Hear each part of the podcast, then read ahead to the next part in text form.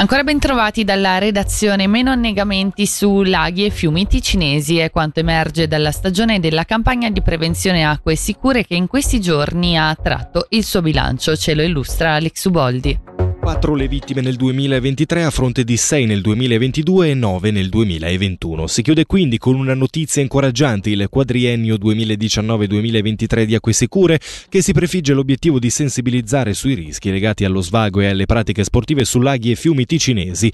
Notizie incoraggianti che tuttavia non sono ancora ottime dato che come ha ricordato il direttore del Dipartimento Istituzioni Norman Gobbi ogni disgrazia è di troppo.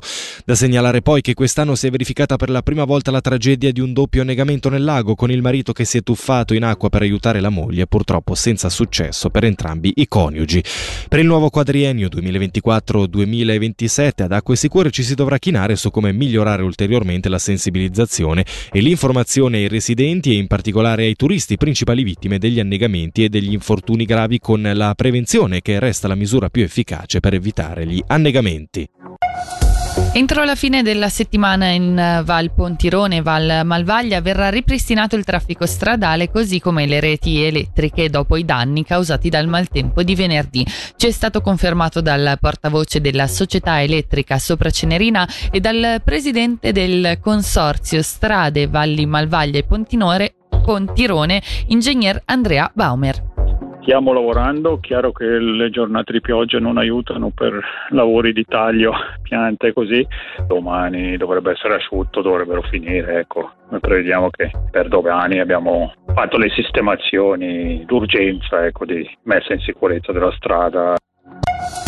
Alla clinica Moncucco apre lo sportello Alzheimer attivo per tutti i pazienti e i loro familiari. Il progetto dell'Associazione Alzheimer Ticino permette alle persone colpite da demenza di beneficiare di un servizio di consulenza e di informazione puntuale grazie alla presenza di un'operatrice specializzata dell'associazione.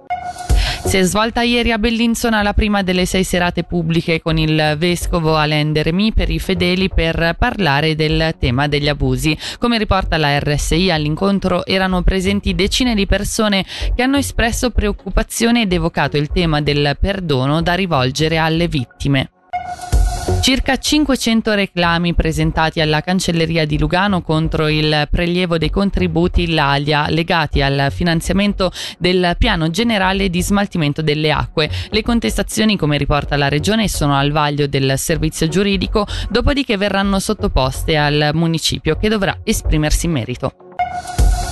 Il Cantone Ticino assumerà la presidenza per il 2024 della comunità di lavoro alpina Argeal Alp, un'importante occasione per parlare dei problemi legati all'arte all'arco alpino, scusate, su quali, su quali saranno alcuni temi d'attualità sentiamo il direttore del Dipartimento dell'istituzione Norman Gobbi. Tutti i temi della mobilità transalpina, visto che le Alpi sono un territorio, uno spazio vitale, ma che è anche attraversato da importanti assi, c'è il problema del Brennero che sappiamo è dal punto di vista del traffico pesante un problema molto più grande rispetto al Gottardo.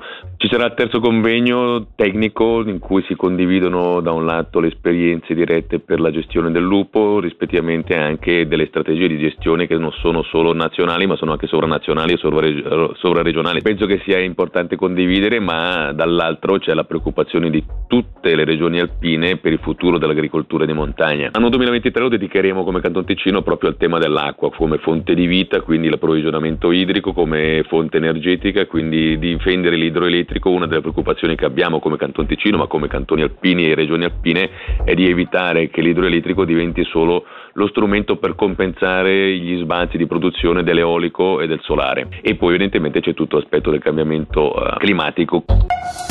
Ora le previsioni del tempo, oggi piogge estese in attenuazione nel pomeriggio e temperature fino a 14 gradi.